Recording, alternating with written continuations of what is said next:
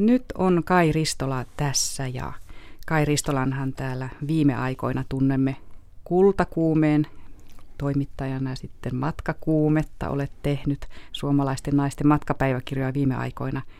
Mutta nyt olet siivoilemassa työhuonetta. Miksi? Koska olen jäämässä eläkkeelle.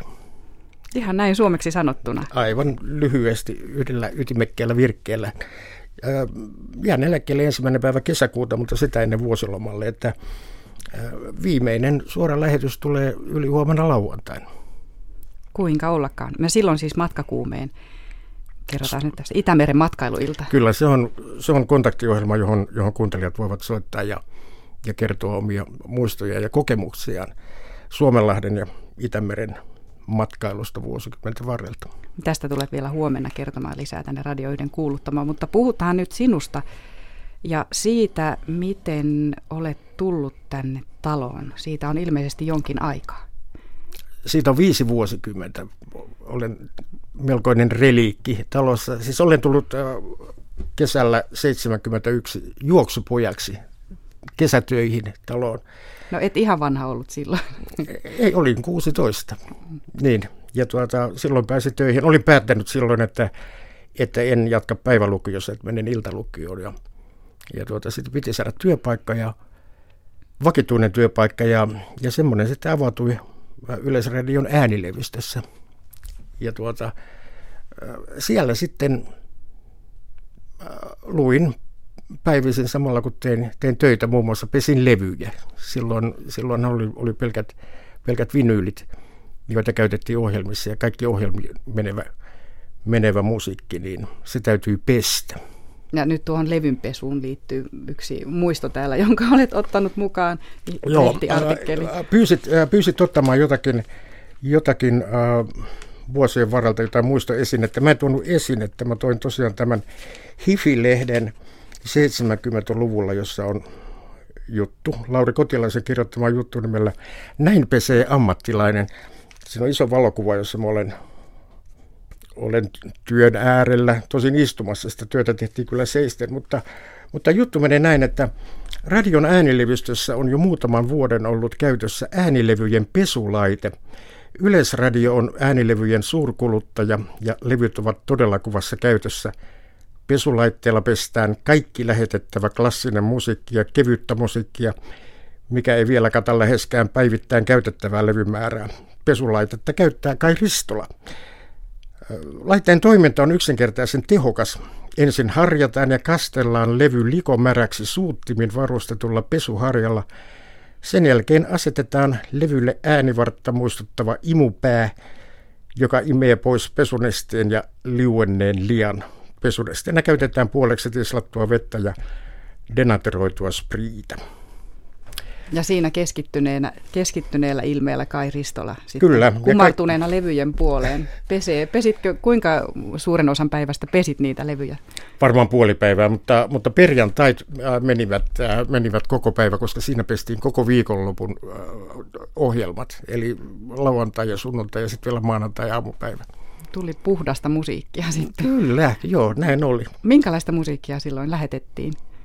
Silloin lähetettiin, klassinen musiikkihan oli, oli tietysti erikseen, sitten oli, sitten oli kevyt, kevyt musiikki, mutta tuota, se oli iskelmämusiikkia, vanhaa tanssimusiikkia, sitten oli päivän iskelmä, näin edelleen oli erilaisia ohjelmia.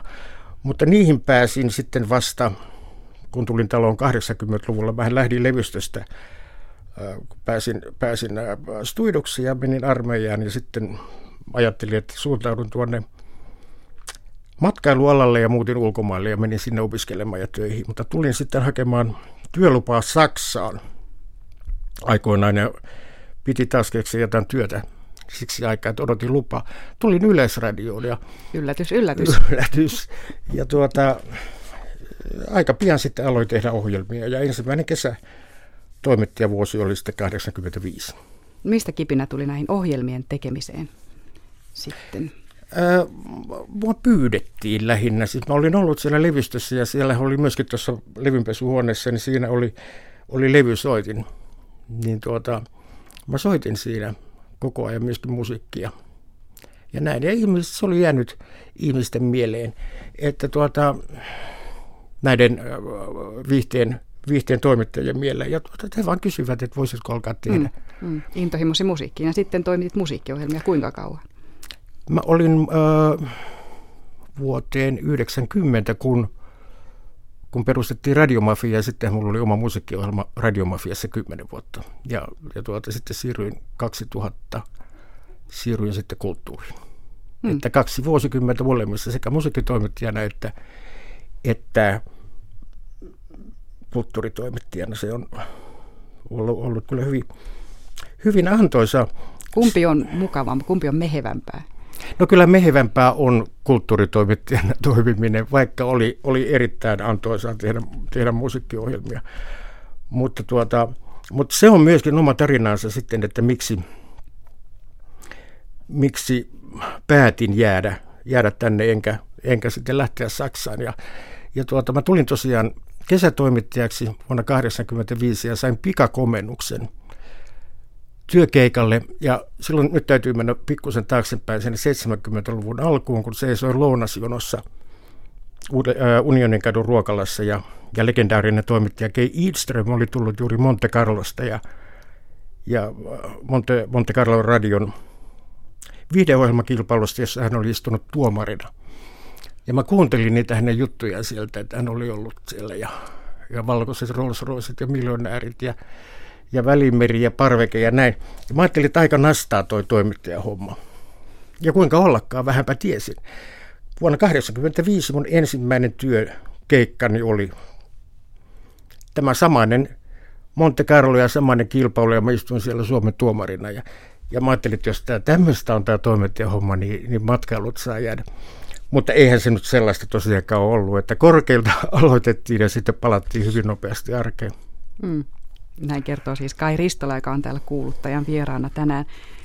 Mutta tuosta siis juontuu tämä innostus matkailuun ja matkakuumeohjelmiin. Ja aiotko jatkaa? Oletko itse intohimoinen matkailija? Mitä suunnittelet nyt? Mihin suuntaat tästä? Mä olen saanut onneksi matkustaa aika paljon työpuolesta. Että, että se nyt ei matkailu ole päällimmäisenä, mutta siis niin kuin sanoin, niin, niin antoisinta on ollut olla kulttuuriajankohtaisissa töissä tämä tuosta 20 vuotta lähes.